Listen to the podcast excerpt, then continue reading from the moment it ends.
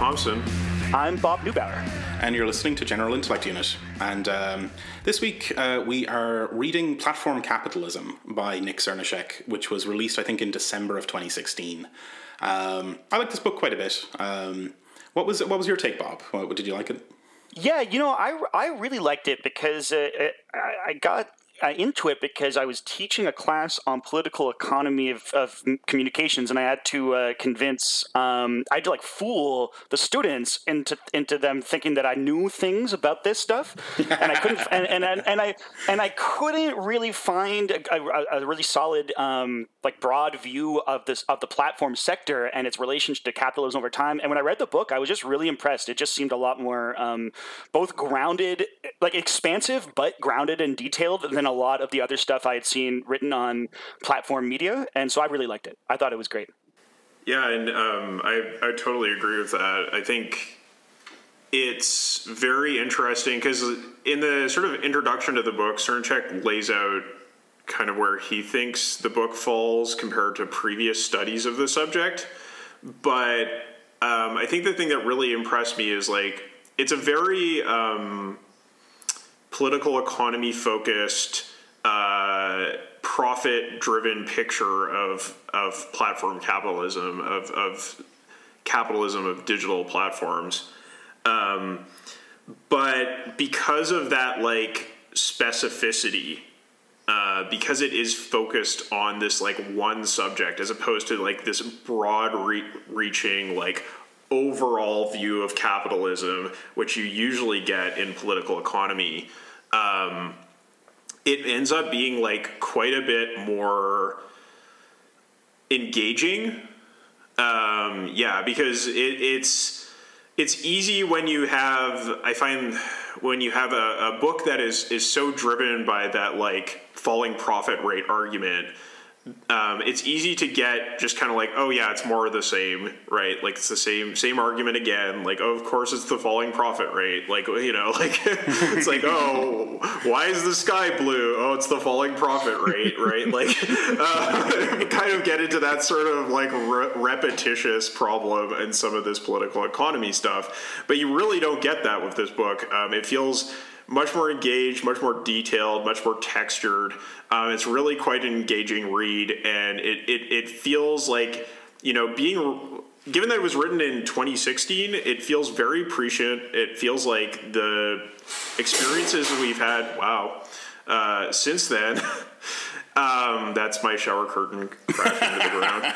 Um, uh, the experiences we've had since then really like bear out what Srnicek was saying in 2016. Like it feels like the direction things have moved is in line with what he was saying in this book, and it had some predictive value, and that's really impressive. Yeah, totally. I mean, he's um, he's a clever guy, and he seems to have got it more or less right on the money uh, with this one. Um, I found it very. Um, uh, particularly for me, coming from a sort of tech startup kind of background, like where these uh, digital platforms are held in such high regard and are kind of held up as, uh, you know, these glimmering examples of a brand new paradigm, right? To then have the author here um, say that you know what, not really, right? It, it's it's more of the same old shit. It's it's the, it's it's still just capitalism. We haven't transcended anything. This isn't a it's not a sort of complete break from the past and not only that but it's actually a continuation of the past trends that like he he does he he roots this in a historical context and a, a continuation of trends that is that is very sobering, right? And it's kind of the opposite of the Silicon Valley take of like, ooh, gosh, look at these things, Uber, is so shiny, you know. Yeah, I, I think he threads the needle pretty well there because what he does is um, distinguishes platform capitalism from the previous neoliberal stage uh, that you know people will be familiar with from like reading David Harvey or whatever as like a new stage of uh, like basically you know in a in a kind of regulationist way it's like a a, a new um, regime of production right? Um, it's it's it's still capitalism but uh, yeah go ahead. I was going to say at the same time I think he does a really good job of connecting that kind of kind of Harvey analysis or the kind of analysis of neoliberalism to platform uh, to to this new stage, like to this new regime, right? Because it's like, oh, okay, you've got like massive unemployment and and uh, and and precarious employment, and that makes Uber more attractive for people to work at. You've got uh, declining savings and stagnating wages, especially for young people, and that makes Spotify very attractive. And so there's a real, uh, it's like it's like it's a it doesn't just uh, reinvent the wheel or tell the same old story, but it does connect um, the outcomes of those previous stories to the the world we're living in now very well. I thought I, I really enjoyed that. Yeah, it's it's it is, it's an extension of that kind of like regulationist history, like anybody who's followed the political economy of this stuff is familiar with uh, from like the last forty years, right? It's like, oh, like I'm adding on to this story. Yeah, it's uh, it's good stuff. Um, so if we dig into the introduction, uh, we get this opening that like this is a book about uh, the contemporary moment and its uh, its emerging technologies. Right, we're talking about platforms, big data, uh, advanced robotics, machine learning, the Internet of Things, all this sort of stuff. Right, and um, the uh, the author identifies a shortcoming in, in a lot of the analysis of this stuff, right? That like it almost always leaves out the the question of ownership, right? The kind of uh, political economic relations that under underpin all this stuff. Um, so in this book, he's going to be analyzing emerging technology in a economic historical historical context, uh, which is pretty novel, right? like um, you don't you don't often get this uh, this kind of analysis of this exact topic. Yeah, he's he's specifically distinguishing it from um, the kinds the kind of like ideology critique uh, that we saw in um, the Californian ideology and uh, in uh, All Watched Over. Um, though he's distinguishing it from that kind of analysis, um, and then also distinguishing it from um, autonomist uh, analysis of, uh, of digital capitalism. which I don't think we've really covered very much on this show, but um, is is I guess, very prominent in academic circles, even if it doesn't have much uh, sway or popularity outside of them. I'm very, I would say, in, in, in uh, very prominent in media and communication studies in particular. Like I've noticed that where it's like like uh, the new people in my department getting hired are autonomous. The the big books they're writing are based on the autonomous tradition. They uh, and when I started doing like job like go look at look at the job market and who's hiring. I like like I looked at U of T's communications uh, program and they had a job and I was like oh maybe I'll since they got some Marxists and I was like oh they've got 10, 10 liberals and six autonomous right? So so so it is it is it is very uh, very prominent in that little subset of academia. And and this uh, is a, a bit of a refreshing um, departure from that for me. Yeah and um, given that we we haven't really uh, covered autonomism that much on the show like uh, we we have certainly cast some shade in their direction uh, in the xenofeminism episode but um, uh, I guess we should just kind of give a, a, little rundown on, on what the sort of autonomous position is on this stuff, because again, it, it's just something the listeners might not be super familiar with. Um, so I, I think, uh, you know, you can correct me if I'm wrong here, Bob, because you've got more sort of personal familiarity with the scholars who do this kind of work. But um, I think autonomism is really focused on the idea of the general intellect um, mm-hmm. and the, the social factory, right? Um, That's right. So these are these are two concepts. Like general intellect, I think most people will be familiar with from our show. Uh, it's something that comes out of Marx's work, um, and the essential idea there is that as capitalism becomes more and more sophisticated. Um, science and science specifically, and sort of common social knowledge becomes a greater and greater component of production. Um, and I think we would all certainly like agree with that. That's that's really not something that would be controversial at a time like this. Uh, but what the autonomists tend to do is they make the leap from that point to saying that, well, okay, if that's the case, then maybe like kind of everything we do is productive of value. Um, everyone ends up producing value all of the time through their social relations, and you, and and you move you move away from an argument like, okay, like you know, Nike might go into uh, low income uh, uh, minority majority neighborhoods and steal their styles and appropriate them to uh, everyone's slang, everyone's mode of sociability, everything everyone is doing is somehow fueling value, and often they, I would argue that they don't, um, they don't uh, show the math. Yeah. Right. That, that I mean, yes. Uh, so. I mean, I, I, think this their take on the general intellect is very much tied to the idea of the social factory, which is kind of um, dissolving the distinction between productive and reproductive labor, right? Uh, productive labor, which is productive of value in some kind of waged work relationship to a capitalist employer, and then uh, work that is done to reproduce the worker, which is often unpaid. Um, they try to kind of explode that distinction and say, well, it's all kind of productive of the capitalist system. And that's kind of also how their arguments about immaterial labor and informational capitalism uh, kind of go is like let's just dissolve all of these di- these conceptual distinctions and boundaries and think about capitalism as a productive totality. Um, yeah, and, and, so a lot of the debates about um, whether you agree with the autonomists or not is whether you're willing to draw distinctions between uh, certain spheres of life uh, or whether you want to dissolve those. Um, and, and that and that it means that when it comes to analyzing platforms, they've been particularly interested, from my perspective, on advertising platforms and things in which they can um, describe as free labor, actually making a direct connection. It's kind of like a suturing between Negri's immaterial labor um, uh, theory and I would I would argue a, a reinvention of Dallas Smythe's audience commodity theory with like legacy media, right? Like like uh, audiences do labor by watching ads. Well, now everyone is doing labor by uh, doing free labor by their Facebook posts, by sending emails on Gmail, um, and and so uh, and so you've got this vast apparatus which is acquiring uh, that that is fueling these. Um, uh, industries, uh, but uh, it's all conceptualized as uh, free labor, and and and and and, and uh, is is uh, critiquing that. quite directly, but not spending lots of time on it too, which I think is it's nice. He, he kind of show, shows more than he tells, right? It's um it's a big upside of this um this book, right? That it is it is pretty short, right? And even like um I think chapter the first chapter, right, the long downturn is um, like for, for some like it, it would be it, it, would be a thing you could just give to someone who wasn't familiar with say the history of the last 80 years or so in terms of economic development.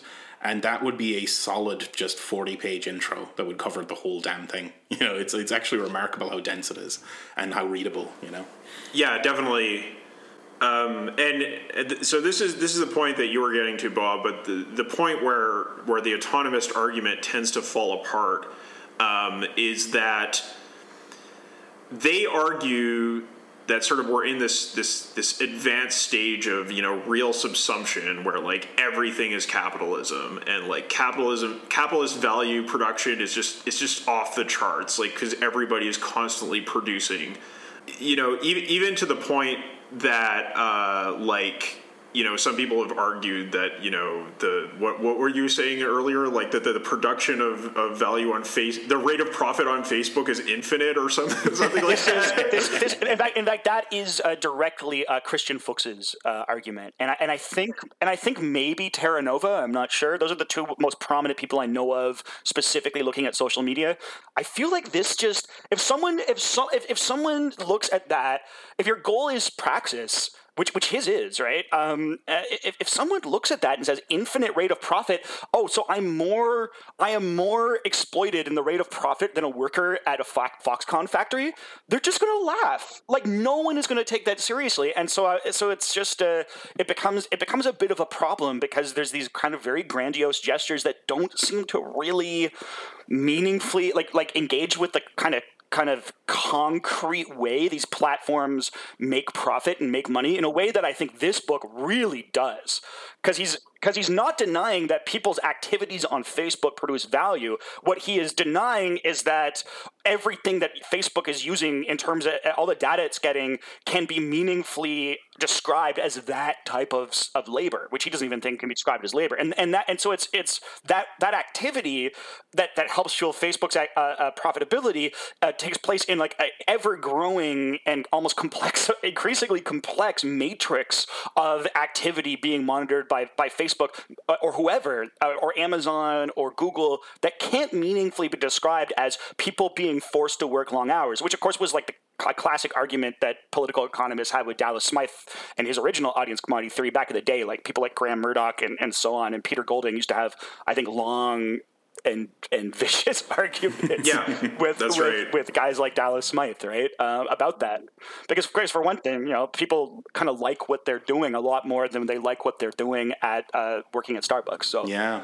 but that that's um the I think uh, Srnicek gets into that pretty concretely in chapter two, but for the um, for the intro, one of the kind of opening points he sort of nails down is that the profit motive is what conditions everything in capitalism anyway, right? And it conditions these platforms too.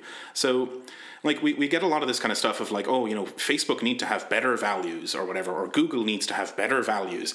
And kind of the argument here is that that's kind of irrelevant because they're they're conditioned by this uh, like abhorrent logic that like drives everything in the system, regardless of their values, right? Like, um, he's re- he's recentering profit and competition as the the objects of study here.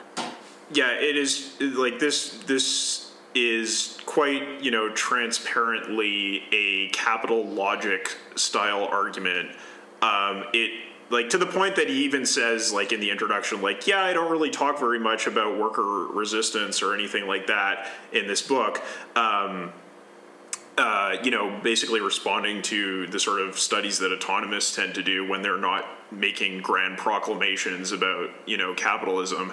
Uh, and um, he's saying, well, you know, workers are so beaten down that it makes sense to focus on capital logic right now. Yeah, because for, for now, capital is the agent of yes, history, exactly. Right? Yeah, yeah. C- capital capital is the agent of this account at the very least, right? Like it is, it is, it is absolutely focused on um, the declining rate of profit. Uh, and it is absolutely focused on uh, inter- intercapitalist competition more than it is focused on capitalist worker class struggle. Um, so you know those are those are sort of like caveats that he provides at the beginning of the text. But like, given that other people have not been providing this analysis, um, I find it to be incredibly useful. Um, and, and, and, as I said, it, it does have sort of more texture and nuance and interest than some uh, declining profit rate arguments do have. Well, like if you if you read Robert, sometimes you feel you, you it feels like you are um, following him, Roberts and, Cle- and Kliman, or you feel like you're following them, um, exploring uh, the uh, the implications of the theory in a way that's very similar to the autonomous stuff. Whereas this feels a little bit like and maybe this is just a, a sleight of hand of of of of, of but it feels like you're following him just following the like following the money like following the the following the growth of these companies following the monetary uh, policy conditions uh, and and finance the, the state uh, the, and the conditions within the state finance nexus that make these companies possible at particular times and feels it just feels refreshing. I i, learn, I feel like i yes. learn so much each page. Yeah it, it's like that particular historical detail that really uh, sets this book apart um, but you know, as as we were saying, like it, the the autonomist argument kind of falls apart on the basis of like this profit problem, and where you you specifically see that is like if the value like if the rate of profit at Facebook is infinite, why was there a 2008 financial crisis? Why has capitalism been in the doldrums ever since then? Why is there a crisis of profitability in China right now that is like obvious and is provoking like clear state action to repress any kind of worker resistance, right? Like, you know, these are important questions, and the autonomists have no good answers to them. Mm-hmm. Um, and I feel as well that we should we should point out because I think it's something that we, we're carrying around implicitly that the listeners don't aren't maybe not aren't aware of. This is um, Nick Srnicek of the Accelerate Manifesto with Alex Williams. So it, there's a lot of rhyming here and a lot of resonance with that with that work as well, and a lot of um, the same sort of ideas of like, yeah, capitalism is in this like sclerotic kind of uh, calcified state. It's not actually as dynamic as it pretends to be, and so on. Um, yeah. so, Which really comes out of the analysis of Uber. Yeah. yes. oh like, yeah. This is not like I feel like uh, you know this is one of those books where I actually feel like I like I've got these like f- like Friedman worshiping um, uh, relatives you know, like kind of like uh, uh, uh, sort of um, you know, corp- you know, corporate folks and and finance folks, and I just feel like, and some of them just worship Zuck, Zuck the Zuck, you know, and uh, they love the word disruption. It just it's the most exciting word to them in the world, and and I just I feel like you could give them this book and it wouldn't they'd be able to read it, like they'd be able to whether they agreed or not, it wouldn't seem like ma- it wouldn't seem magical. It would seem pretty grounded. Mm-hmm. Yeah, totally. But anyway, um, the, uh, Nick wraps up the, the, the, end of the introduction with um, with kind of like setting out the, the tone of what's coming. That like um, the argument of this book is that with a long decline in manufacturing profitability, capitalism has turned to data as one way of maintaining economic growth and vitality in the face of a sluggish production sector. So yeah, just like what we're on about there, like capitalism is in a kind of dire straits, uh, really, but this is like one of the last resorts, right, uh, to maintain any kind of dynamism is to uh, turn to like hoovering up data and trying to weaponize that. Yes, and, and he's going to give a very specific definition of what data is. Yeah. Um, mm-hmm. and what it's not. Right. Yeah, and the um, and what what what the generation and processing of it really implies for labor. Um, yeah. A data economy is not necessarily a knowledge economy. Mm-hmm. Yeah, yeah. That's it's definitely deflating a lot of that. Um, that sort of '90s uh, knowledge economy, ooh, whiz bang, new economy sort of stuff. But anyway, chapter one, uh, The Long Downturn, gives us uh, a bit of a history of what's come before leading up to this uh, this moment with these platforms. And I figure, Kyle, you're our history of economics guy. Could you give us like a whistle stop tour of this chapter?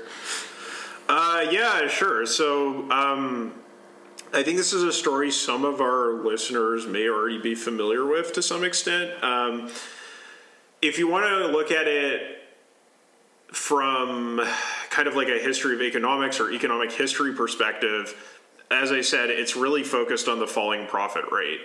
So the argument here is that um, you have this period of dynamism in the aftermath of World War II, um, where you have uh, America simply like without any kind of industrial rivals because the other ones have been bombed into oblivion.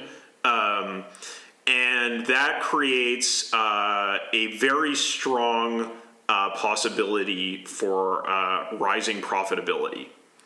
Um, and this leads to uh, rising standard of living. Um, it leads to sort of the golden era of the welfare state. I mean, again, you know, this is a profit driven analysis. So you can point to like how workers actually fought for those things and all the specifics of how that played out. Yeah, and um, racialized and gendered divisions of labor and how yes. those also fall apart in the 60s. Like that's that's something stuff you don't really get from uh, this sort of analysis admittedly. Right, where, where exactly. I think the autonomous are, are stronger on that. Right, right. And and, and it, it is um, so that there there are a lot of gaps in that history, but the, you know the the basic point here is that the high rate of profit and the sort of uncontested dominance of the United States in this period, alongside um, the sort of comparative advantages that Germany and Japan had um, as like low cost producers with like a very strong um, educated workforce and so on.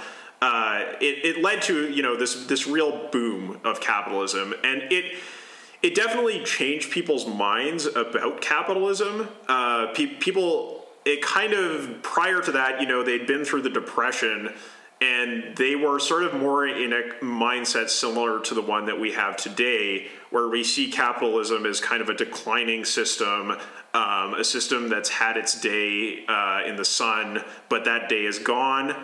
Um, and their minds were turned around in the 50s and 60s uh, into the early 70s because there was this period of welfare capitalism. Uh, I, I, think it's called like, you know, uh, often called Fordist. Um, sometimes called uh, what like institutionalized or something like that. Sometimes called organized capitalism. I think the uh, the monthly was it the monthly review school of uh, of monopoly capitalism is is a Yeah. similar uh, Mm-hmm. thing. Although, although they trace the rise of monopoly capitalism to earlier than the Fordist period, but but yeah, Yeah, yeah. So anyway, th- th- this is this is a significant period in the history of capitalism, and in the 1970s, you get uh, stagflation, you get the breakdown of Keynesianism um, as their understanding of the economy increasingly uh, ha- has less and less to do with reality. Um, and they they don't know how to manage the economy in an effective way that is going to ensure full employment at the same time as it ensures low inflation. Um, and so the decision is made, uh, and the, the reason why this happens specifically is because um, Japan and Germany uh, become more and more competitive. Their economies become more sophisticated. They have newer vintages of the means of production. They have newer machines. They have newer factories. They have better production processes than America does. And in a competitive market, um, American capital becomes less and less competitive, and prices are driven down towards costs. Uh, profitability collapses, um, and the response to that is to restructure capitalism um, in what in the, in the form that we are familiar with as as neoliberalism, and you know that involves creating more flexible production systems. It involves uh, focusing on core competencies in the business instead of like, having these like sprawling corporate enterprises. companies become lean. Yeah, you get lean production, you get just in time production where you don't have big inventories sitting around, you don't have labor forces that you need just in case there's a surge in demand. You Um, outsource. you outsource uh, uh, to mitigate uh, uh, you to only be working in your core competencies, right? And our outsourcing uh, rapidly turns to offshoring by the '90s. Yeah. Yes, and and and specifically, it also involves uh, smashing unions, driving uh, wage wages down in absolute terms sometimes, but often uh, through like using uh, central banks to implement like really draconian monetary policies, Like the Volcker Um, shock.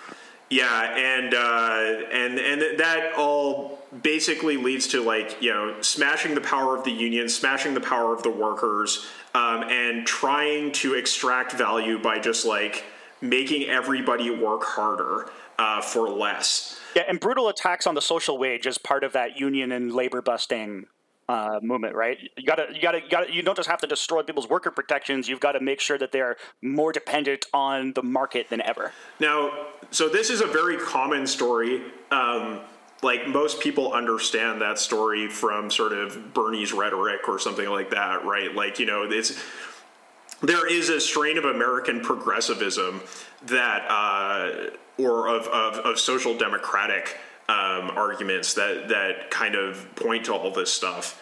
Um, the the specific thing that's different about the the, the account that Srnicek is giving is that this is a profit driven phenomenon. So the the decisions that were made in the 70s were draconian and horrible, but they were absolutely rational in terms of um, the the profit motive and the necessity of profit to capitalists, like the perpetuation of the capitalist system.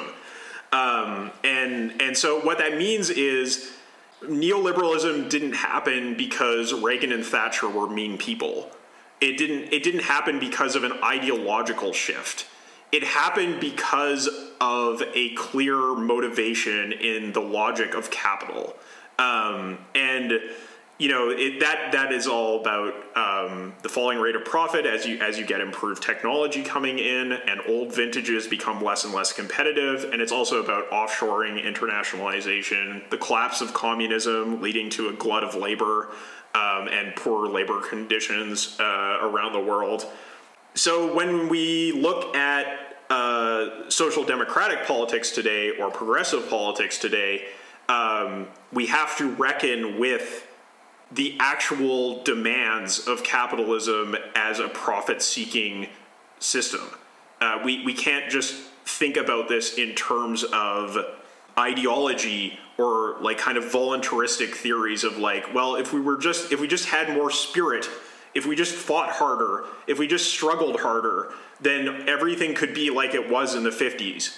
Everything could be like it was in the 60s. And, like, you know, obviously there are massive problems with 50s and 60s that are often obscured in that account, but it isn't a, it is a popular account and it is an account that um, these kinds of profit rate focused historical arguments don't really share anything in common with because you know they're they're just going to say well if you fight the profit motive hard enough there's going to be a big backlash and what are you going to do about it, it it's not uh, something you can just kind of freely change here and there yeah um, and that brings us up to the, the, the track to, from the 70s towards the dot com boom and bust, right? Where because manufacturing profitability slumped, uh, the money goes on the hunt for new investments, right? Because even though the, the profitability is gone, the profitability imperative is still there. So you end up with like big chunks of money just kind of roaming the world looking for places to find new returns. And that go that becomes v, uh, venture capital funding and uh, all gets poured into the new internet infrastructure, right? Like it's a frenzied rush to dominate the brand new shiny internet market in the hopes of creating giant cyber monopolies. You know, it's it's this big go big or go bust, the winner take all sort of um, sort of thing. Um, and yeah, what's interesting again, what's interesting there, and I'm kind of rhyming with what we've been saying, but like like for the Silicon Valley crowd and for tech startup people, I mean everyone I've been familiar with, like this is just taken as a given, right? Oh, you know, one day a big load of money showed up, and then internet, and then nice things, right? But Srnicek is drawing a direct line here. This this is a there's a through line all the way through this history. There's there's an arc to it all, and each each new development follows on from the previous one in a very kind of sensible kind of way, or well, sensible in retrospect, right? Like his, history is this weird thing where it's hard to predict, but looking back on it, it all sort of makes sense and rhymes.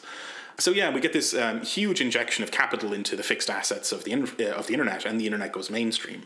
Um, you know, California lights up; it's the new the new best place to be.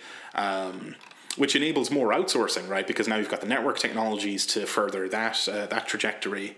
Um, yeah, the like as we talked about in that Graeber uh, episode uh, on the the flying cars and flying rate of profit. Um, a lot of these technologies began as efforts to discipline the workforce and to increase profitability by de-skilling and uh, yeah dis- disempowering them um, and and thereby you know creating more opportunities to to to have lower wages and so on.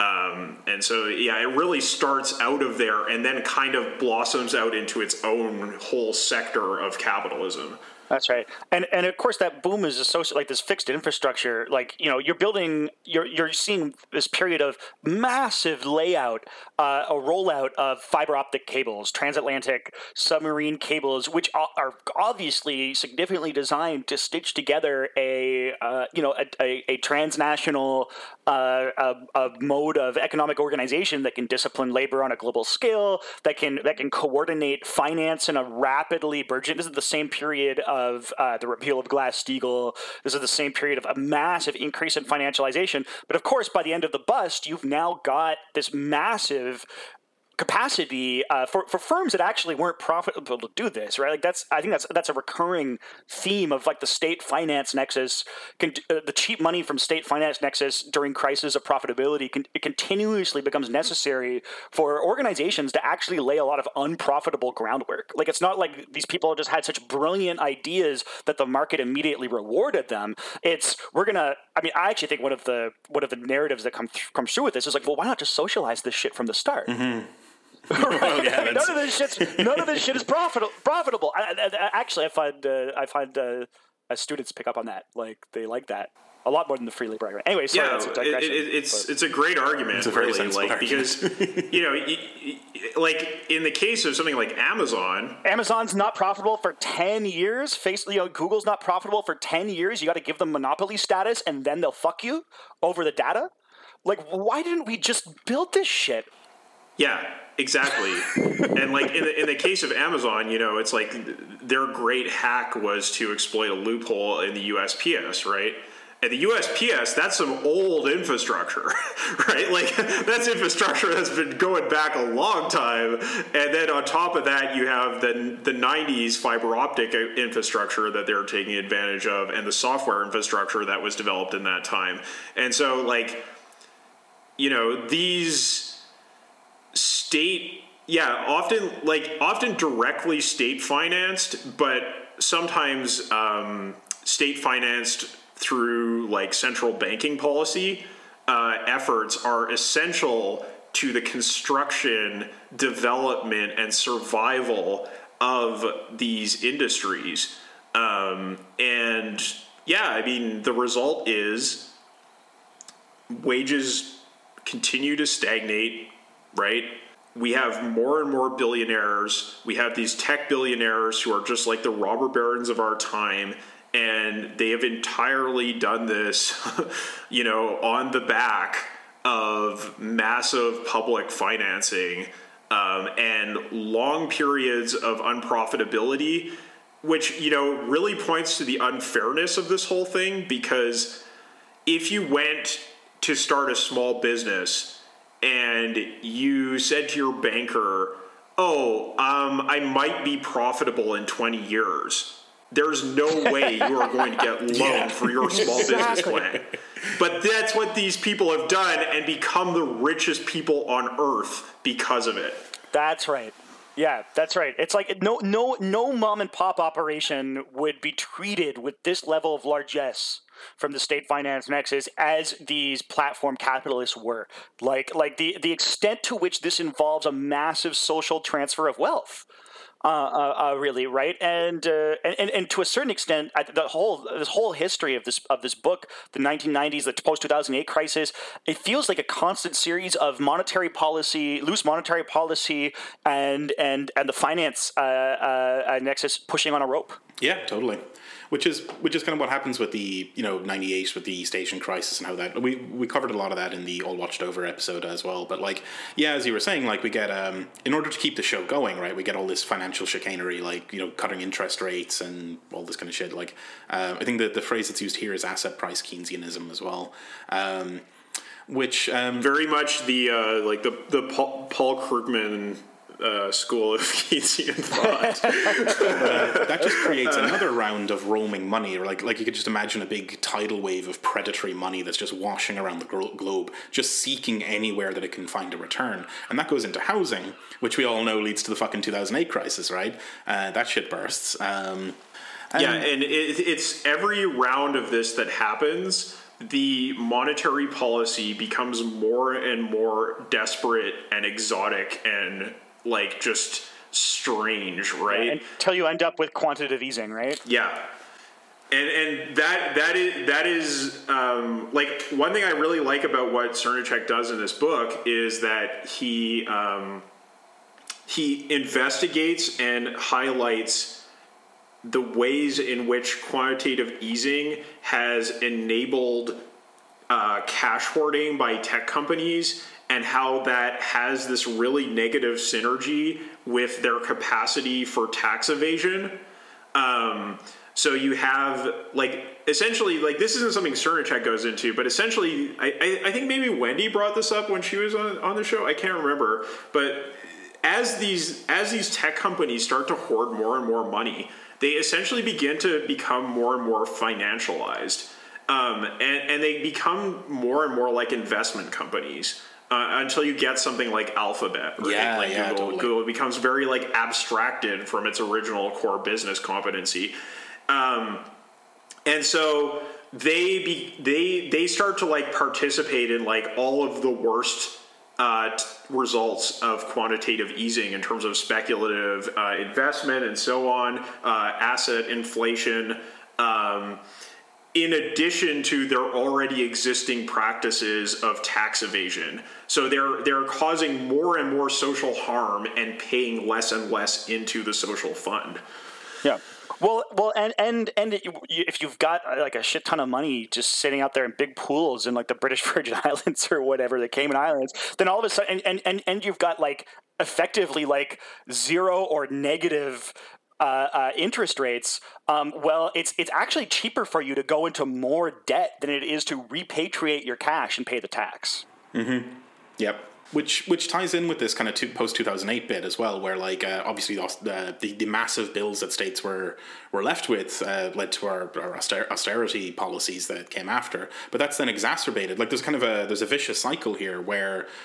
Um, yeah, they're they're hoarding all this all this wealth instead of like say you know paying tax on it or whatever, and um, yeah, that that exacerbates the austerity, and then like there's this there's this whole thing as well where like you know the the the monetary policy becomes the only lever that you have because you can't spend, you know, like as a as a state, right? Like and this just goes around and around in a circle and it creates um, increasing precarity for workers, right? Like for the general public, um, and also these gigantic fucking islands of money that are still trapped in that cycle of wanting to find because like the, the imperative is still there right the the uh, the imperative to you know go from money to commodity to money pl- money plus is still still there right so it still needs to find something uh, to do when it's not sitting still right so it's going into these immensely risky assets and risky investments because the the real economy you know to put it in quotes is uh, is dead in its ass right like it's just there's no profit the, the, the rate of profit the actual rate of profit has dropped to almost zero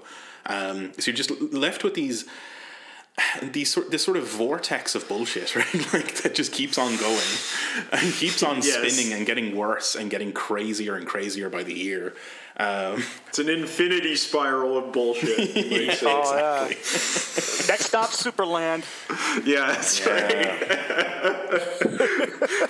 right.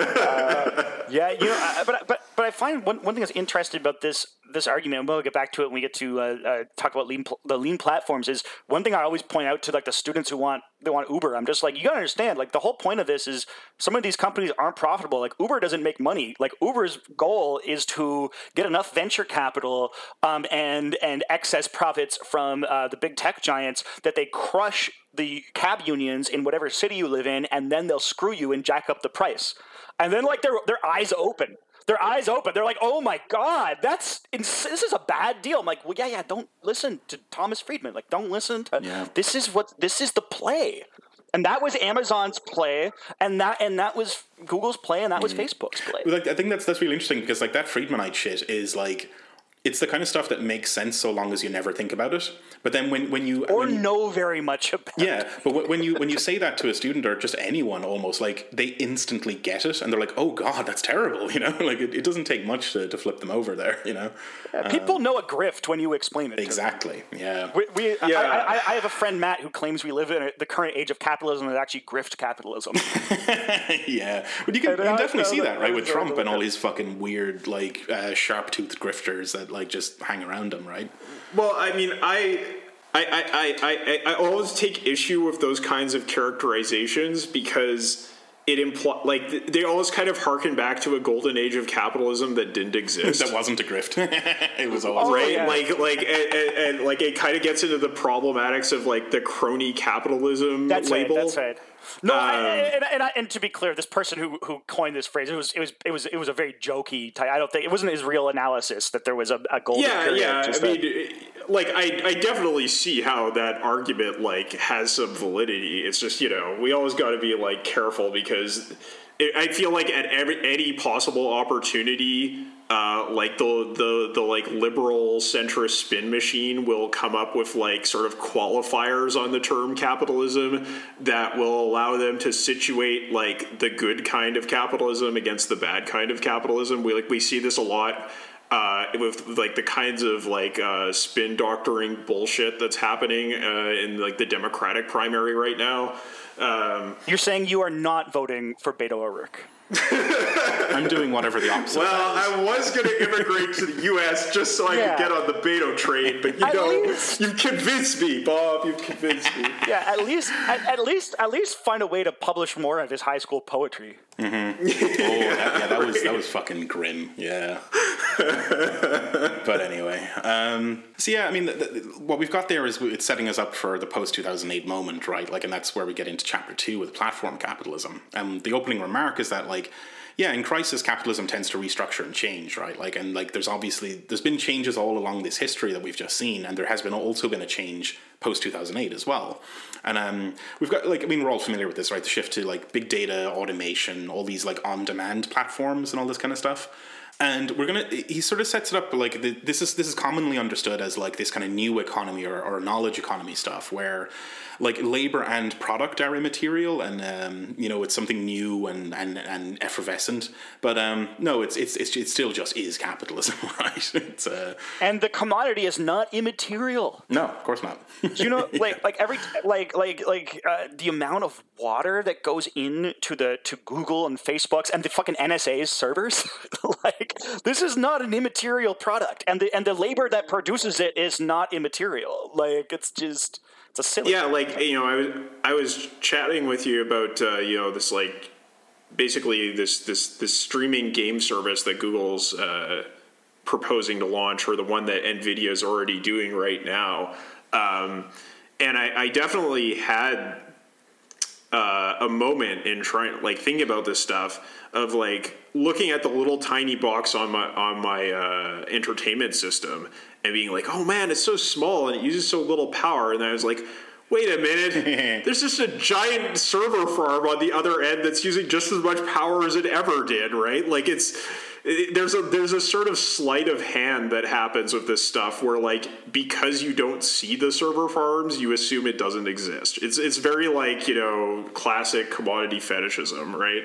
Yeah, yeah, um, yeah. And i mean, like it's. Um this uh, the kind of the argument here then is that like I mean da- data is a, is a raw material really right? Like and it's like and like in the, the classic old capitalist process right like material inputs are combined with labor to produce more stuff right? Like um, this is still a material process. It's not something kind of weird um, and different um, and and someone is working on that data, or someone is working on the algorithm which mm-hmm. works on mm-hmm. that data. Yeah, I mean, it's it's it's we think it thought of as lumber, right? That like it it's a raw material that feeds into some process, and I mean, even if it's a skilled process, such as you know AI programmer, that's still a labor process that's acting on a raw material. Yeah, and and and sort of Srnicek encourages us to think about like not just the person interacting with the Facebook UI as a source of data, but also like the vast array of sensors and lines and you know uh, power systems and like all of these different uh, points for collecting data that are much less um, human and much more familiar to us uh, in kind of like the way we usually think about in industry, right? Like the, the, this kind of like big industry picture. That's also a part of the data story, right? And like the fact that the fact that um, you know Amazon and Google are trying to crowd your house with sensors absolutely everywhere does not mean that like those sensors don't exist, right? Like it, this this is this is like an extractive process. Um, that has many different uh, angles to it, um, and and isn't just about the individual interacting with the abstract concept of the corporation. Yeah, and it gives me a real, almost maybe this is the wrong person, but it gives you a real like almost like Luxemburg feel you know like like a kind of like like capital you know is is has to constantly expand geographically and it constantly has and it constantly has to expand intensively. And you and and Harvey picks up on that in his work right? Was saying like okay like neoliberalism doesn't just involve smashing labor. It involves commodifying more and more aspects of life. And now it's like the number of steps you take on your run right? Like like the the uh the temperature in your fridge right? The the the the, the ways like your your the, the the times that you cook and you don't cook with your like it's everything. When I bought a new TV, the very f- first thing my smart TV asked, because I didn't realize, because I'm an idiot, and I didn't realize that Fire was Amazon. Uh, they were just like, can can can uh, Alexis or whatever the hell uh, listen to every single thing that you're saying uh, at all times, even when the TV's off? And and uh, that was the first thing I did. I clicked I clicked no, and then I and then I I disconnected it from the from from the internet, and my smart TV is now a dumb TV with excellent resolution. Which again, Srnicek mentions people may find some of these products useful, but they're not clamoring for them. No one clamored for smart TVs. No one clamored for smartwatches. There was no massive design. But if I go into Best Buy now, I can't find a dumb TV with with uh, with 4K because they're going to bundle 4K with their sensors. That's and, right, and, and they're going to integrate into their platform, and it is the carrot and the other thing to think about is that these corporations are massively subsidizing all of these uh, sensor products, right? Uh, like the, the connected home, Internet of Things, all of that stuff is massively subsidized because people will not go out and buy it themselves unless mm-hmm. it's subsidized. Well, yeah, I mean, your your your Amazon, whatever the fuck it is, the little the little cylinder, it's like ten bucks or whatever, but that would be like yeah, fifty or hundred or whatever if you were if it was on its own, and you just yeah, you wouldn't do it because it's like a fucking stupid idea. Same with the smart TV stuff. Um, and, and, yeah. and and it drives home the necessity of needing a monopoly to begin with to get those network effects. And it, which which then once again brings you back to the fact that you need a state finance nexus that will that will uh, f- flood these guys with cheap money that the average person or the petit bourgeois person or the average worker will never get access to. And and I, I just I just love the way all this ex- just explodes the the cult of personality of like the great Zuckerberg of history thesis right? Like the great Zuck mm-hmm. of history yeah.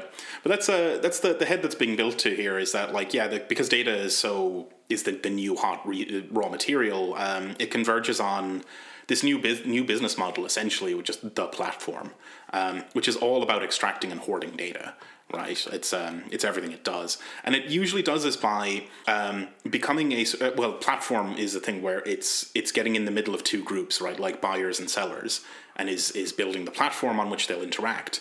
Um, such as you know Spotify, right, is a platform that hooks up like music listeners to music producers or to, to record labels. Uh, Uber is a platform that brings together people who want a, want a, a, car ride and people who are willing to give it this sort of thing and they're inserting themselves as middle middlemen into everything and then recording everything that happens and as we've alluded to like network effects are a big part of this right like the positive feedback loop of like um, the more like the more friends you have on Facebook or whatever, the more valuable the, the platform is. Um, the more drivers are available on Uber, and the more users that are available. That's a sort of virtuous cycle or a, a feedback loop that goes around and round in itself, which becomes this kind of like tendency towards monopoly and a kind of winner take all kind of thing. So like I mean, yeah, and there there is a point that Srnicek adds there that I think is also important, which is that having that monopoly position, having that really strong network effect working to your advantage, is also the way in which you are able to get new kinds of data that are not part like not part of your core competency right? Because in platform capitalism that neoliberal drive to cut down to core competencies is completely exploded and and because of the desire to collect every kind of data you possibly can these companies tend to balloon out and proliferate in all kinds of different competencies because they just want more points of contact with the world they can extract data from. Um, and so you get something like you get something like um, you know uh, google uh, expanding from maps into expanding into having like car navigation systems because like they didn't previously have access to that data necessarily, right? But um, because they already had the map data, they could make the argument that this is a useful system and then drivers will use that system, which expands their data set more and which allows for the next stage of data expansion. Mm-hmm. It becomes like a sort of expanding nanite swarm or like the, the, the flesh blob at the end of Akira that just like expands. Um, yeah, yeah, and takes over uh, everything in its path. yeah yeah, Tetsuo is is capitalism, um, totally. Yeah, but um, the next section then brings us on to um, basically five types of platforms. Um, he breaks it down as advertising platforms, cloud platforms, industrial, product, and lean. Um, the um, which I think yeah, there's there's a lot of there's a lot of good stuff in here, which we'll we won't we won't get into absolutely everything, but um, we'll touch on the important points. Um, the advertising platforms came out of the dot com boom and bust, right? Just basically think Google, uh, essentially um, where like after you know they were doing this thing where like they were unprofitable during the boom right? And then when they when when everything went bust the, the handful of survivors needed to become they needed to get revenue immediately to stay to stay alive. So google starts running ads basically. Um, yeah well and there's an interesting point that Srnicek makes about these advertising platforms which is that like in the boom period there were a, there were a plethora of different strategies for profit seeking, um, but the companies in this era tended to land on advertising because they were sort of already like having to focus so much energy on pitching their product that they kind of already had this like expertise as hucksters and ad people, right? Yep. And so like th- that was sort of the reason why this like after like you know where like in the in the bubble uh, in the tech bubble economy where everything was just like vapid bullshit and everybody was just spinning stories. Um, it that that sort of expertise kind of like in the bust ended up serving them well in mm-hmm. getting into advertising. yeah. yeah, it's pretty funny. Yeah. Um, uh, Srnicek gets in a bit here into the. Um, the, the sort of relation to this and like the, the web 2.0 era and the whole thing about user generated content i think this is something we, we touched on a bit earlier with the um, the autonomous stuff right that like we get this common account that this is um, this is like a, exploiting free labor, right? But it's it's really not, right? Because he, he has a much more rigorously Marxian kind of uh, take on labor here. Yeah, it's it's similar to the, the critique of the, uh, the the sort of expansive use of the term emotional uh, labor, um, right? Where it's like no, labor is like a thing that is proper to um, the relation between the capitalist and the worker. Things outside of that, they don't produce value they shouldn't be considered. Yeah, um, in the technical sense of value, they don't produce capitalist value, yeah. right? Like it's not, it's not, it's not value that can be realized as profit, yeah. right? Well, and it also um, becomes more politically generative, I would argue, because at the at the point where it's like you say that everything people doing outside of their working hours that they often enjoy doing is is exploitative labor, then why would why resist that? Right? Like, like, like, like my students never get that. Like, they just, they're just like, their eyes, well, then it's, I guess, I guess, I guess working for capitalism is great because I love posting these dank memes. Mm-hmm. Yeah. I love these dank memes. Like, why don't take my? You, where is socialism going to take my dank memes away? Like, no, it's not. Where, you know, like crucially, your, your dank memes and your messages to friends and stuff on on uh, on WhatsApp, they're they're not created for exchange. Firstly, and if they were, they, that process would be disciplined by the usual capitalist imperatives to do more and do it more efficiently.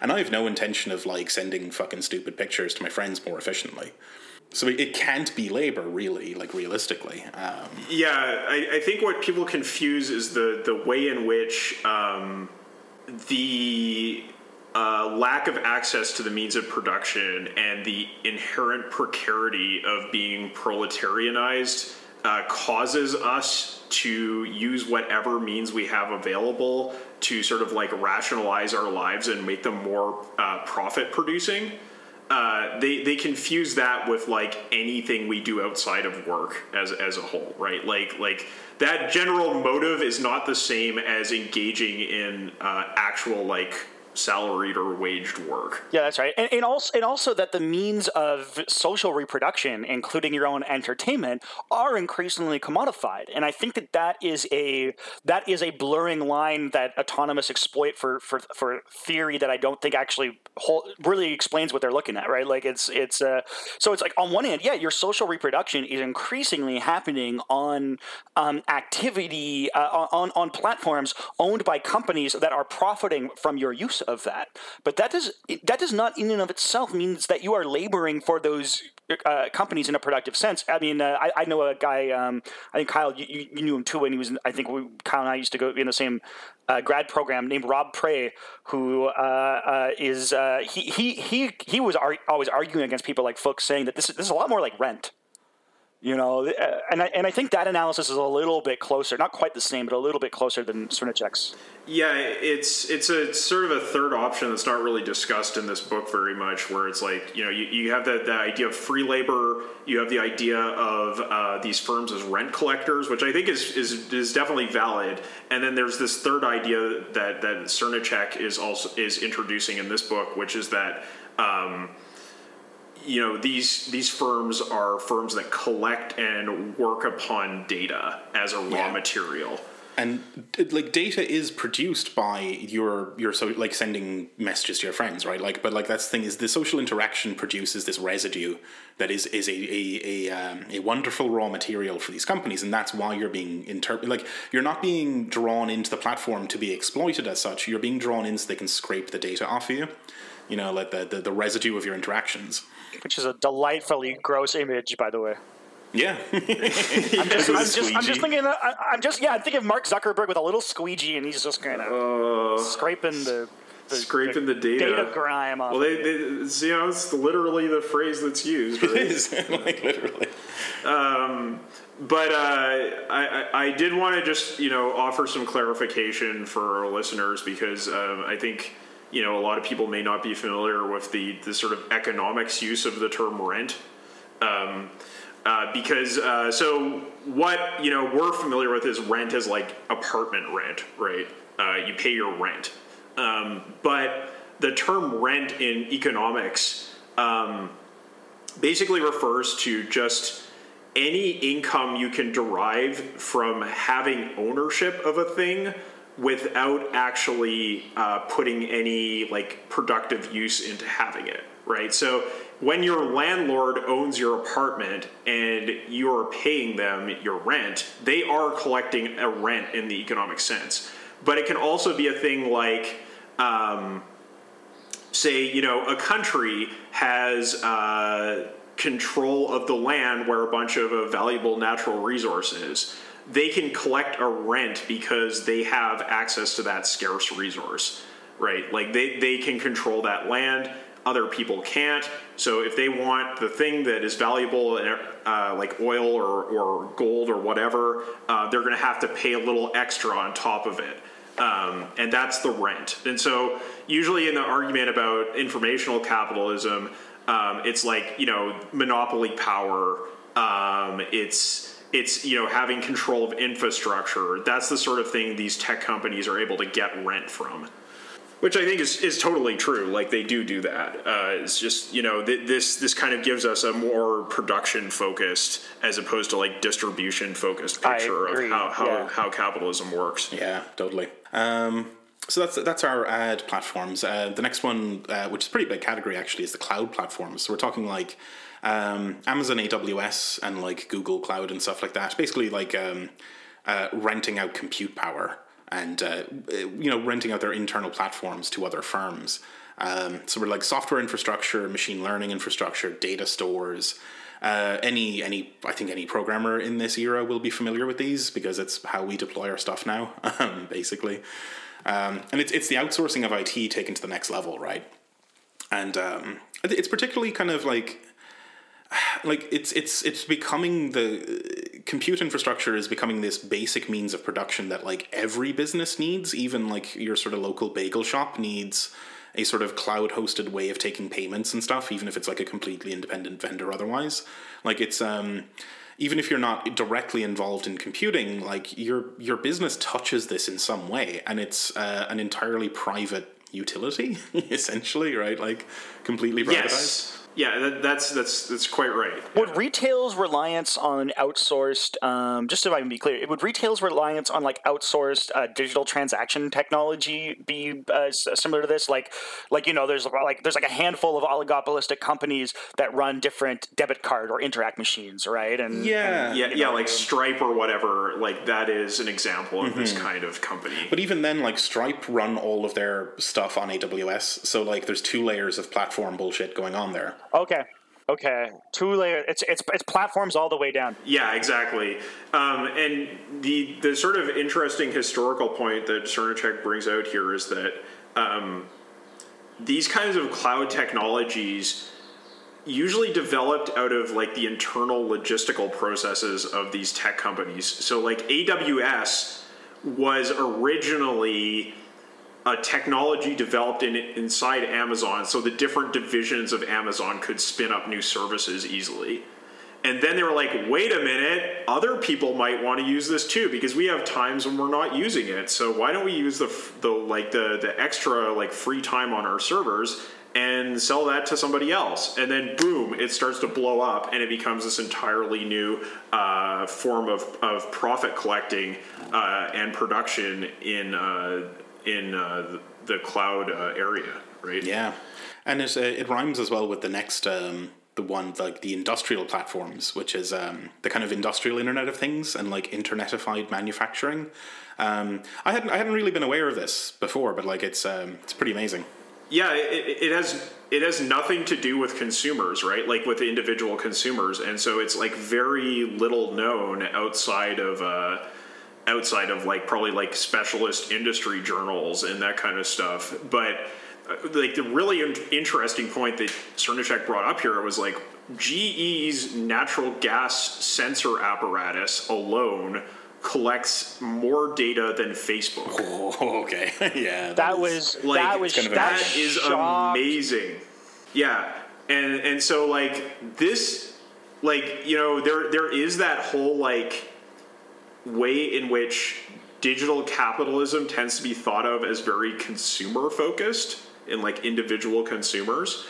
But this really gets at that aspect of um, platforms and digital capitalism that sort of harkens back to the origins of, of, of tech in, uh, in, in trying to rationalize industrial production in order to increase profitability.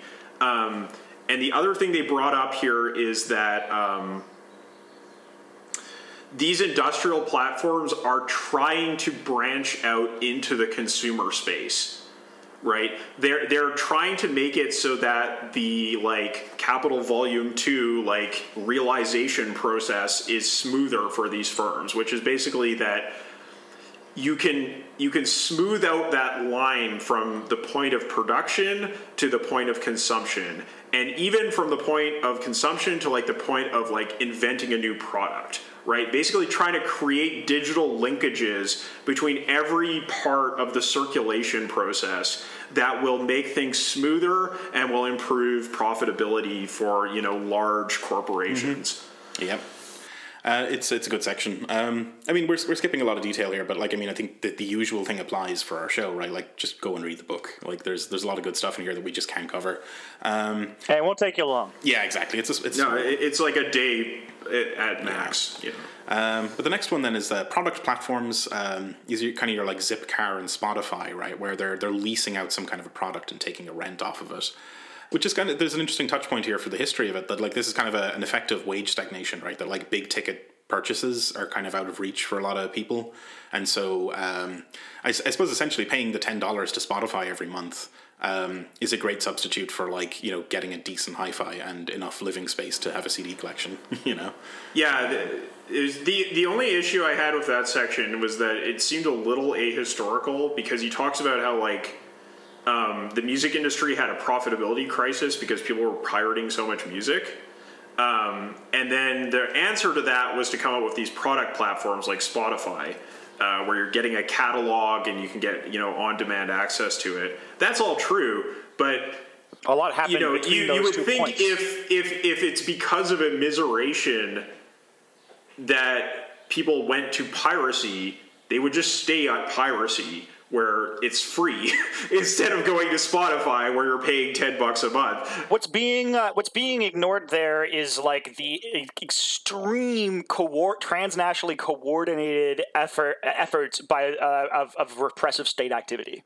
Right? Like like my students uh, they don't they've never torrented anything, right? Like oh, they're missing out. and so it's uh, well, like yeah, but they're also not missing out on the on the VPN fee- fees that I now pay month, right? So, but the point being is like I eventually have to to go to a VPN because uh, I I'm getting too many uh, letters from Sony and HBO's lawyers. Like, but when when when that technology took off, like the the amount of uh, of uh, like punitive uh, lawsuits, raiding servers, the Pirate Bay's, the pretty much the last of these guys around. It goes down, it comes back up. They're constantly people are going to prison for long periods of time. So like a huge amount of state repression becomes involved to make uh, uh these properties that are about uh, about renting out access to intellectual property uh, profitable and meaningful and. Um, so like a carrot and stick is being offered to consumers at the same time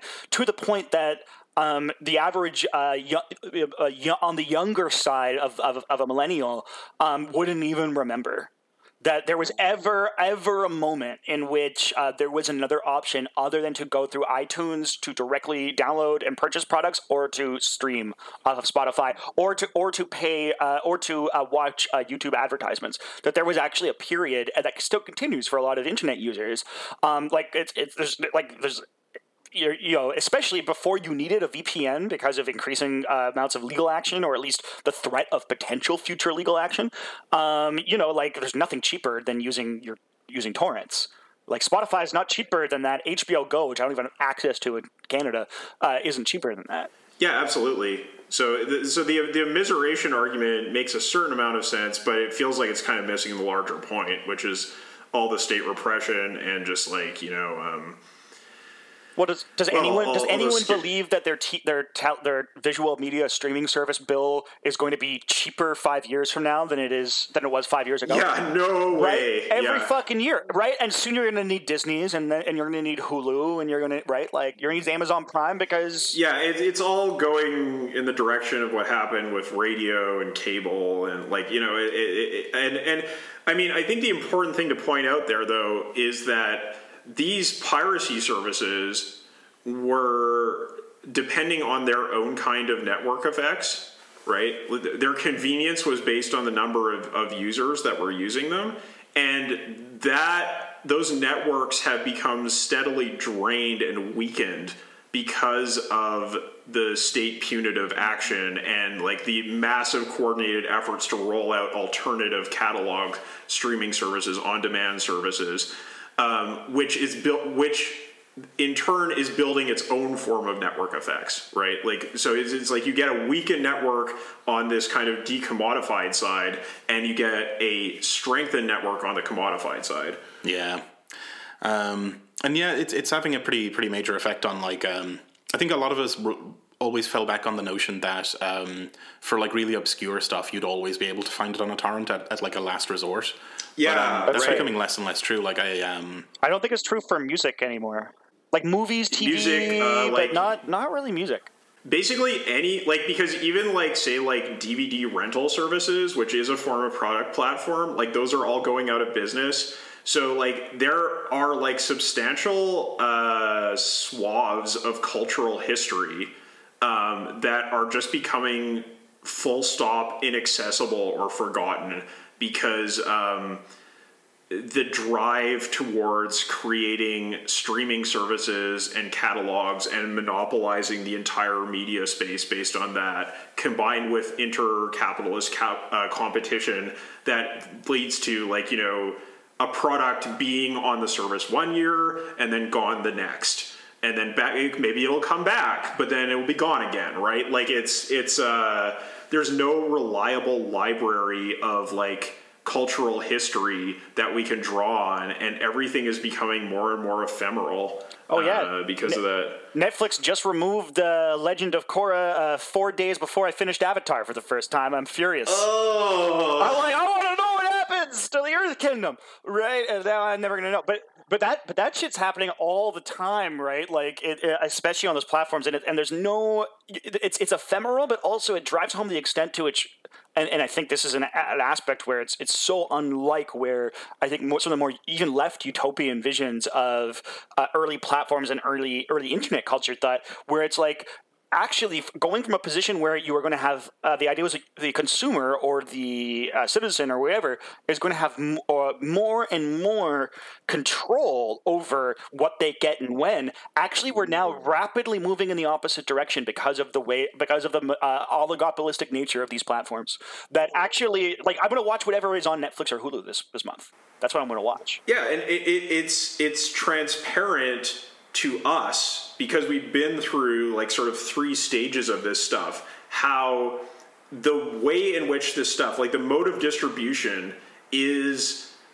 really very specific to the institutional forms and the profit motives that we have in, in our like contemporary uh, stage of capitalism and really doesn't have to do with like the forces of production. It doesn't have to do with our technology because yeah, like absolutely, um, we have the technology to catalog the entirety of you know human cultural production uh, and make it available. Like we have that technology, we know because we we were almost there, right? And and now like we see it moving in the opposite direction, and we can see that this is entirely a institutional arrangement.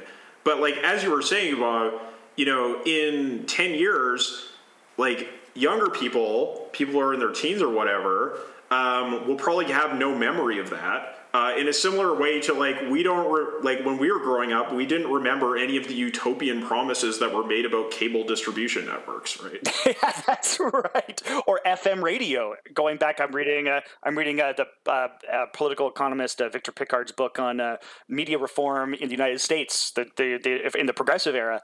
And it's just like oh yeah there was a period where people looked at fm radio. They were like we're going to break the backs of the monopolies right we're going to have people are going we're going to have access to arts and culture. We're, uh, we're going to uh, uh, remove the crass commercialization because they were always kind of uh, all about that stuff. And and it was like oh no actually they just lobbied the F, uh, fcc and uh, it's going to look exactly like the same shit right? Like and no one would ever think that today about cable or FM radio, and now no one would think maybe would be less likely to think that about uh, a, a, streaming video or streaming music or downloading music. Mm, yeah, there's um there's a sort of an, uh, another example as well towards the end of this section that's um, kind of getting away from the like uh, consumer facing side um, that apparently like jet engines are now not bought by airlines they're leased by the manufacturers. So rolls-royce gives you a jet engine and a maintenance contract as a lease thing instead of selling it and this is the way that they kind of ingeniously claw back some meager profit from uh, manufacturing which is in, in the doldrums right um, yeah, so like this is this is a really interesting point because um, I think it does it, it is a, a, useful example to highlight what the falling profit rate is about.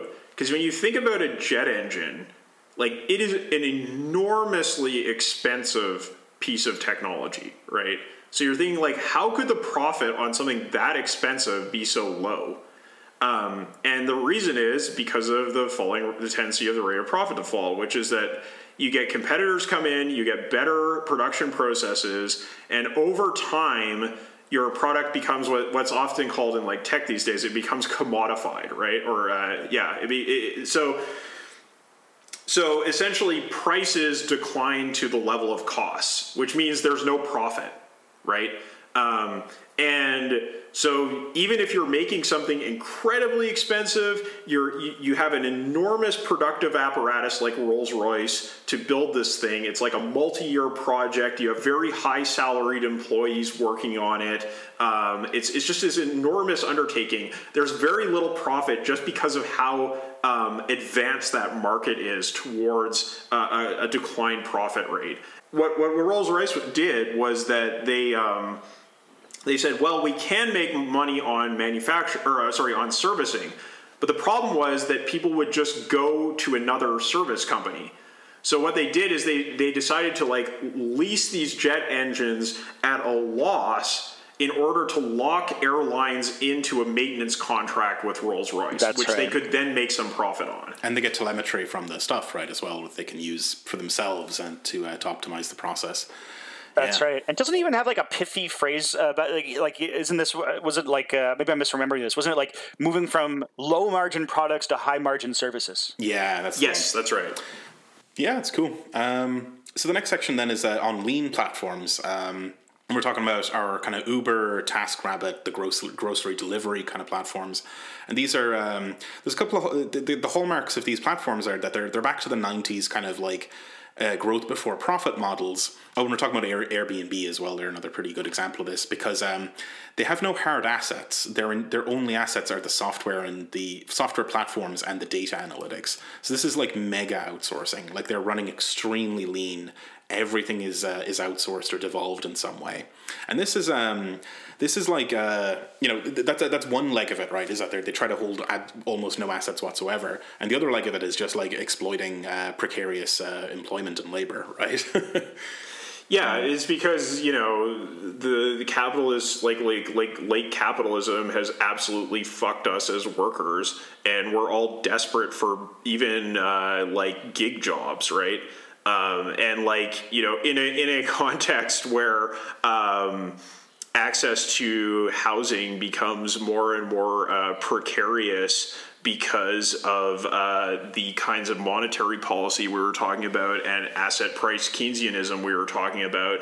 Um, as like you know housing markets become less and less affordable because of speculation there's like a lot of room to use those unproductive speculative investments as like kind of like slum landlording through airbnb right like it's like the immiseration of uh, workers creates uh, spaces where these kinds of predatory businesses um, that are like you know yeah just using the bare minimum of, of investment in assets and the bare minimum of staff um, can can eke out something approaching profitability, even though they're they're they're actually not profitable, right? Yeah, and like this is this is again to, go back to the kind of like the the way this is presented inside of tech circles and inside the sort of valley world.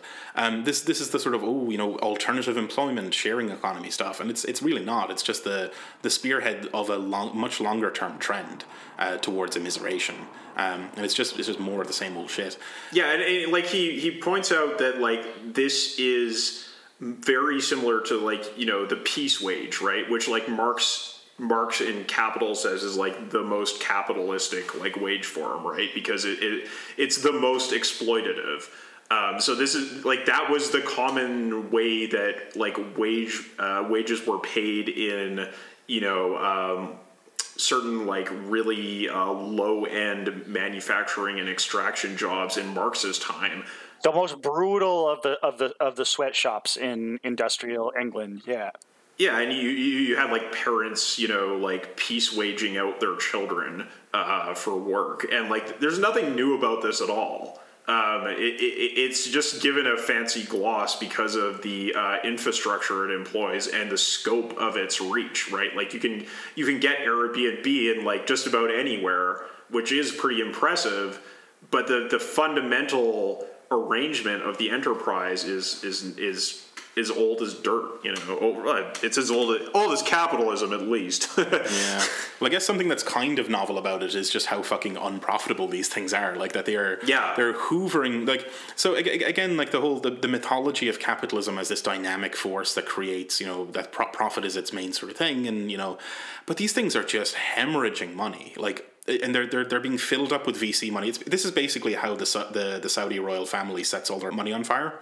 You know, like yeah, um, yeah, yeah. It's a, it's a, it's just a black totally. hole in which things go in, and they're they're like you would imagine that these like on paper, right? Oh, we're going to run as lean as possible, and we're just going to like fucking exploit as much uh, precarious labor as possible. That kind of should be a recipe. Sounds like it couldn't fail. Right, but it should be a recipe for success in terms of profit, right? Like, I mean, having having almost no overhead and all this kind of thing, and yet they still can't do it. But these are the the figureheads of contemporary capitalism. Like we're we're we're we're asked to like worship Uber as like God, these guys are amazing. Look at this super innovative thing, and yet they still can't stick the landing. Like this is it's pathetic, actually. You know, really feeble. Yeah, because like you you talk to an average Uber driver and you ask them like you know how is the, how are things going, and they're usually like, yeah, I'm not making enough money. I don't think I can keep doing this like all that kind of thing. So like that theoretical stage where Uber is going to drive out all the competition and jack up rates um, might not even happen just because they can't convince enough people to work for them. Yeah, that's right. Uh, and and yeah, just think of what you need to so like to operate at a loss for the period of time that they're hoping to you know it's just like you need a decade of quantitative easing. You need 0% interest rates. You need uh, a, a neoliberal tax regimes combined with uh, elaborate tax avoidance strategies by massive tech companies so, so, that because it is now more profitable for them to invest and the and for the Saudis to invest in uh, money losing ventures that might have a chance of turning a profit in a decade than it is to invest in a corporate or government bond because uh, the rates uh, keep get the real rate of, of return of the yield keeps getting pushed down through quantitative easing uh, uh, measures, right? So this is just like the amount of of the amount that uh, a state and and corporate elites have to get together in cahoots to just subsidize this this massive billionaire welfare project for for for tech bros, for tech bro billionaires, right? And it's like you think you think of that in the context of people losing their uh, having their pensions slashed and their wages slashed and right to work legislations, and it's it's outrageous. It gives you a sense of just how much ideological work needs to go to make these people seem like heroes and geniuses, as opposed to just a massive ripoff. Like it's just a like mm-hmm. unbelievable mm-hmm. scam. Well, yeah, because like that's it's so often the sort of standard defense of capitalism is either that oh well well it works you know it's like oh it's not ideal but it works or like hey look it's this really naturalistic way of doing things you know this ha- but like the amount of energy like as you were saying the amount of fucking energy that goes into propping this thing up is yeah it's fucking incredible. Like I mean if something that worked naturally wouldn't need this amount of fucking work to keep it going right that's right.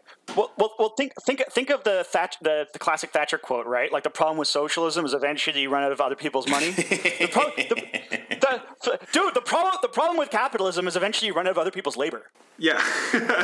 well, and, and, the thing is, like, uh, you know. Uh, sorry, um, I, I, lost my train of thought there. oh well. But anyway, like so, uh, the, the, wrap up for this one is that um, these models are likely to fall apart in the coming years. Like it's, I think that's you know on a sober analysis, that's pretty on the on the money. Like um, they're they're more and more desperate. Um, it's it's certainly the most plausible outcome. Yeah, right? totally. Or what's what's worse, right, is that they, they keep on going and somehow cause and effect are detached from each other, and this universe is just sort of broken. you know.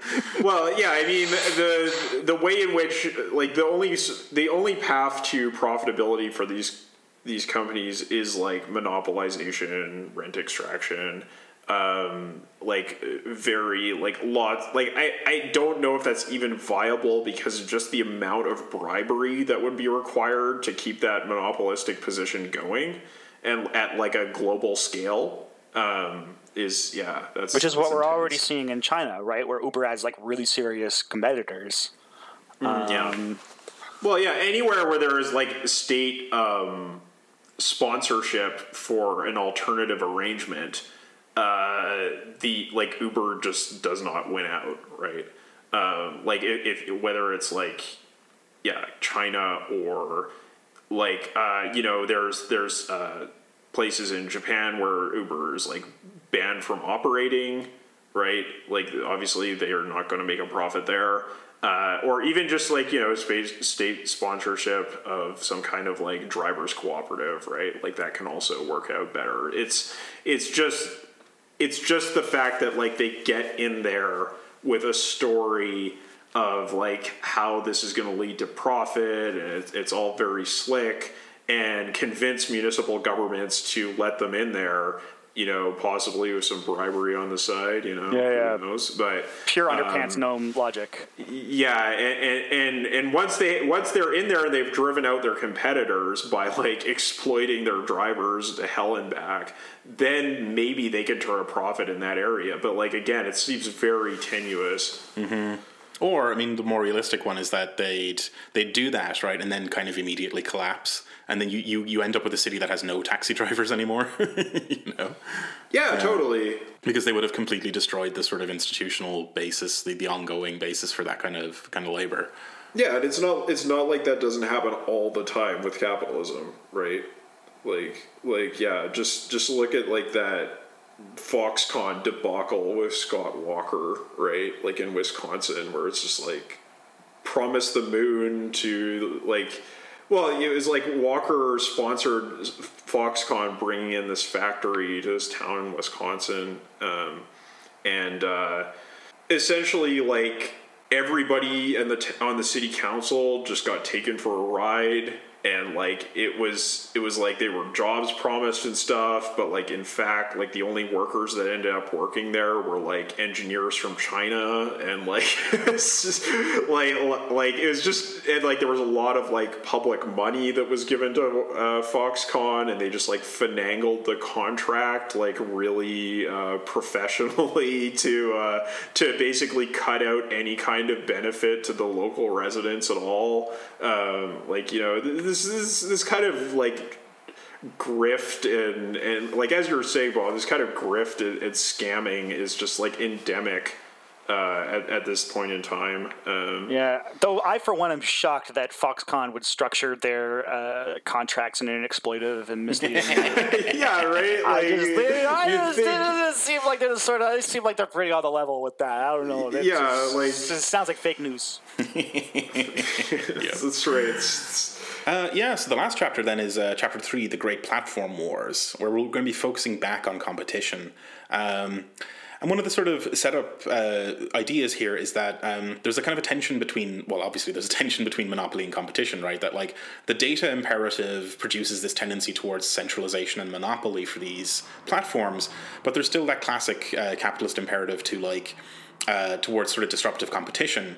But like in this era, like are we going to see a rejuvenation of capitalist competition and vitality, or a slide towards balkanized monopolies?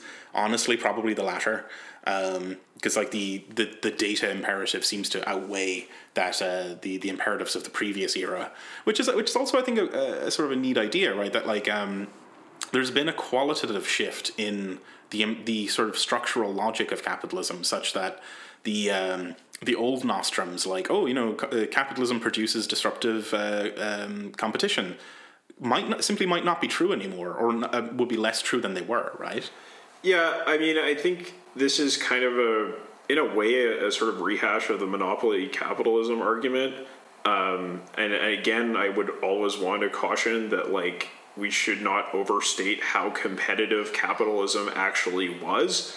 Uh, because, like, again, it cannot be said enough times, but there was no golden age of capitalism, right? Not for us, not for working people, right? Uh, it did not exist, and th- because it's it is a very dangerous concept. I think this idea of competitive capitalism is a very very dangerous concept. It is used all the time to justify uh, faith in capitalism. Um, that you know maybe we could get away from crony capitalism, monopoly capitalism, X Y Z capitalism. Uh, Though, though we do have periods of, though, though we, uh, maybe I'm off on this, but we do have historical periods of, of relative concentration and deconcentration in particular sectors and industries, don't we? Yes, but there, the, the the problem is that people listen to that, right? Yeah, the Um, fetishization of there's a ma- there was a magical period of time in which capitalism was uh, competitive, right? Or U.S. capitalism was yeah was I small understand. producers. You know, they were all super innovative. Um, they were all like, you know, looking after their particular regions. Um, and, you know, that sort of neoclassical dream of a market of producers with no monopolists where everybody is just producing for the maximal social benefit is really trotted out a lot, both by uh, sort of like petty bourgeois ideologues, um, but also by uh, like you know misinformed market socialists. Um, and so it, it is it is really really important. I think like I agree with what Srnicek is saying here about like this trajectory towards monopolization, but I'm just I'm just cautioning that like yeah there are relative periods of deconcentration when you have some kind of new market that opens up and then you get something like you know the tech bust and th- then you have massive concentration and marx talks about this right marx talks about this in capital The trajectory to monopolization uh, is is is consistent and constant in any new frontier of profit, any new new industry. yeah it's it's just inherent to capitalism full stop That's right. Yeah, I would Yeah. completely agree. um, sorry i think i have to go to get the door i'll be right back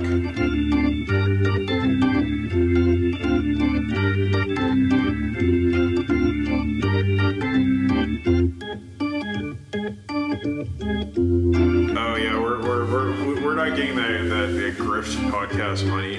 Um, speak of the devil, my my package just got delivered by Intelcom, which is like this like delivery company, which seems to just be like outsourcing delivery to just whoever. Like, like, like, Oh, right, like it was right, just right, like a yeah. dude, like no uniform, just just a dude a delivering. dude in a He's like, just hey, up. He's like, hey man, can like you help me like figure out like where room one zero two zero is? Because like I, I don't know this building. It's like it's like wow. Lean platform, lean platform. I'll, I'll edit around this to keep that bit and to get out get rid of all the chaff. But yeah, yeah, that's actually quite nice. yeah, But yeah, so like the the next section then is kind of like getting towards the end of the book, right? Is about tendencies, right? Like um, where this stuff is going to go in the future. Um, there's a tendency towards enclosure and extraction, right? Like that. I think these, well, the, the author presents that these platforms are just going to keep swelling and like thickening their membranes and drawing more stuff into them. So you're gonna you're gonna see this expansion of uh, Internet of Things, wearables, more sensors, um, drive towards like AI and more sophisticated analysis techniques. And again, like we mentioned earlier on, like this was in this was came out in 2016, and even in these two or two or three years, um, like this this is more more and more apparent, right? And it, it also like this is why we can't just like demand privacy from these companies. We can't like appeal to them on the level of like values, like, oh, you know, Facebook needs to have better values about privacy because there is this structural imperative towards capture. Right? It's, yeah, I mean, the, the values level of things uh, is, is kind of pointless. Um, there's a there's a tendency towards expansion, or just expansion in general, and like uh, especially mergers, like um, companies hoovering each other up in these kind of like rhizomatic mergers that just spread everywhere. Um, and everyone's kind of getting involved in everyone else's business, right? Like um, sudden, suddenly, every big company is getting into um, self-driving cars. Is one of the ones that jumps out. Obviously, like even Apple is getting into self-driving cars, which is fucking ridiculous because because of this like monopolistic winner takes all sort of tendency like you you have to get involved and try to win outright but that just means that you end up with this convergence right like where you end up with like essentially 10 or 15 com- cop- copies of the same company they're all involved in the same markets they're all half-assing every fucking sector they're involved in um, They're all trying to be involved in in advertising. They're all trying to be involved in digital purchases. They're all now he mentions they're all trying to be involved in getting the ne- the, the, the next medical platform they want. Right? They can't. yeah yeah totally. They're non-specialized, right? Yeah, and this is the thing, right? Like, it, it, it- we usually think of this as like a, or well, I suppose in a previous era, maybe like a tendency towards specialization and like doing your, um, what was it, your core competencies, right? Now and outsourcing whatever you weren't actually strong at. But this is this is the opposite. It's a it's a tendency towards bloated sameness, where every every platform just does a poor job of serving every segment. Um, Yeah, which which like you would think may create like a, a opening for uh, firms to actually specialize on core competencies in, in a way that like Apple generally tries to do, right? Because th- they're actually their their involvement as a platform company is somewhat limited compared to others. They're more of a, a hardware manufacturer, um, and like I guess you could say like a lifestyle brand or whatever. Uh, but like um, it's uh, that that tendency towards specialization is always going to be checked by the need to hoover up as much data as possible. So like one, you know, one conceivable scenario that could come out of this is like all of these firms basically going to the state and saying we need to work out some kind of agreement so that we can specialize on things because we're just stagnating here right like th- th- it's not inconceivable that that could happen even though like using the walled garden having the network effects is super valuable to these companies if stagnation sets in enough they may go to the government for uh, like to the us government or whatever like basically like transnational uh, capitalist state entities um, to work out some kind of sharing agreement uh, so that um, they can overcome this tendency Yeah. Though, though it's hard to imagine something like that occurring outside of another crisis. oh absolutely Like, like, this kind would be a of- like- crisis like, situation like a 2008 uh, for Yeah. for big platform. Yeah. You know? Yeah. Yeah. Um, and the sort of the last section then kind of wraps up with like considerations of the future, like where this is like two different trajectories this can go on, right? Like that we can we can have this like continued tendency towards these enclosures and um, end up with a kind of like foam of uh, of interiors that are just like completely separate from each other and in competition and trying to grab as much as possible.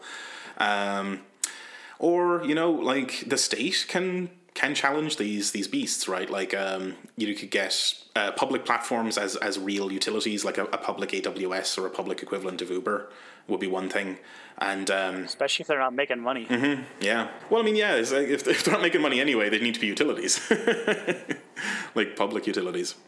Um, and uh, you know a public a push towards uh, post-capitalist platforms um, where the data isn't trapped but is used for planning. So th- there's a lot of potential there, like a lot of uh, utopian futures that could fall out of that.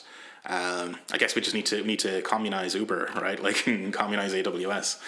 Uh, well, we need to communize everything, which was already kind of the issue, right? right. But that, that comes back out into the realm of the political, right? That yeah. like this is um, like for so much of the the calls to like. Um, uh, to grapple with these platforms are not really in the realm of the political. They're again in that realm of values or some dumb shit like that, right? Like this is, this is orienting us back towards like, if you want to have requisite variety to challenge these uh, these these monstrous beings, you need to be organized at that level, and that that that is a political project that kind of has nothing to do with tech. Yeah, so I mean, you know, we've talked on this show about how um, tech can be a uh, locus for uh, worker struggle. Um, and you know, one of the trajectories that that really should focus towards is towards these becoming possibly worker owned, possibly socialized in some kind of other way but basically like these need to stop like especially these utilities that are the backbones of everything we rely on they need to stop being capitalist firms. Uh, and, and like driving those towards some kind of communist future really is the horizon we can think about in terms of like what does what does a communist project mean right? Because they're in, in a similar way to like you know how um, utilities were turned into co-ops in some places back in the day of you know like uh, robber baron capitalism um, we can think about collectivizing the platforms in, in, a, in a similar way as a similar horizon for collectivization for for communization um, and for socialization. Yep. In full agreement there. Um, I guess that's the sort of the end of the book, really. Um, it's uh, yeah, it like the, the, the capitalist world system is in kind of incredibly bad condition at the moment, and um, you know this it's kind of astonishing that this is really the best it can produce. Like uh, in in terms of especially the lean the lean platforms, right? That like completely non profitable, um, in in systemic risk of collapse, like um but they're they're still dangerous and adaptive, right? These are still lively things um, that need to be challenged uh, with equivalent power in the in the sort of social sphere and political sphere to uh, to get them under control. Um, yeah, so I mean, I I think this is like kind of a good point to say we'll probably be covering well we're definitely going to be covering people's republic of walmart soon and it feels like when you're talking about collectivizing these massive platforms that's sort of the topical book of the day so we will be talking about that more in the future. Yeah totally. And this yeah this this has like i think as as you, the listener can probably pick up this very much resonates with us like this is you know this this is the plan for the future. Um, is there anything else we'd like to go over before we wrap it up Mm, that sounds good to me. I think that's a really good uh, uh, uh, we did other than, other than just yeah. I mean, it's, to me. I think just really fascinating about this talking about like communizing these platforms is I am I'm reminded a little bit actually of Lenin and his take on and his take on finance on Wall Street. You know, and it's you've got this unbelievably exploitative and oppressive apparatus that nonetheless like really does socialize production and the distribution of resources in these incredible ways. And I think what this book is really interesting and important is that it really just comes down to um, competitive competitive pressures in the matter of ownership. And you know, these technologies are amazing. Like like like ride sharing technology like Uber could be phenomenal if it wasn't oriented upon exploiting precarious labor and squeezing as much value um, out of out of like people whose lives are already like just brutalized and like trying to make rent and working gigs. And there's a lot of interesting hope there. And, and so the idea that this is a political issue uh, uh, um, and that there's something about the utopian promise of these of these platforms and their own the way they hype themselves that's really quite fascinating. In ter- if if you could find a way to turn that technology around and actually challenge uh, uh, the corporate ownership of these kind of what have become these monstrosities. Yep, ownership is the key word. Certainly. Yeah. Um, well, I guess that's it for this episode. Uh, thanks, listeners, for coming along with us, and thanks for thanks Bob for coming along with us as thanks well. Thanks so much um, for having me. Yeah, it's been great. Um, and you know, uh, as always, the, if you want to come on again and talk about anything else, uh, standing offer open. oh, know. I'd love to. Yeah. Um, so yeah, if you want to catch us on the internet, we're on Twitter at GIUnitPod. Uh, we're on the web as generalintellectunit.net, and we're on Facebook if you search for General Intellect Unit. Um, and you can support the show by going to patreon.com slash general intellect unit and maybe throwing us a couple of bucks a month. Otherwise, we we usually we give the last word to the guest. Uh, so, Bob, if there's any anything you'd like to plug or anything you'd like to make the listeners aware of, where to find you on the internet and such. Oh, I don't know if there's anything like that. Uh, uh, at least that would be relevant to uh, your uh, listeners uh, because it, mostly the stuff I'm involved with is pretty pretty local BC. But uh, I, I, honestly, I'd just love to thank you guys for having me on and give the opportunity to talk this through with you guys. I thought it was super enlightening and, and a lot of fun and a really valuable opportunity, valuable conversation. So thank you. Yeah, it's been great, and thanks for coming. Yeah, certainly. Uh, yeah, I guess that's it for this episode, and we'll catch you again in a couple of weeks. Bye-bye. Bye. Bye.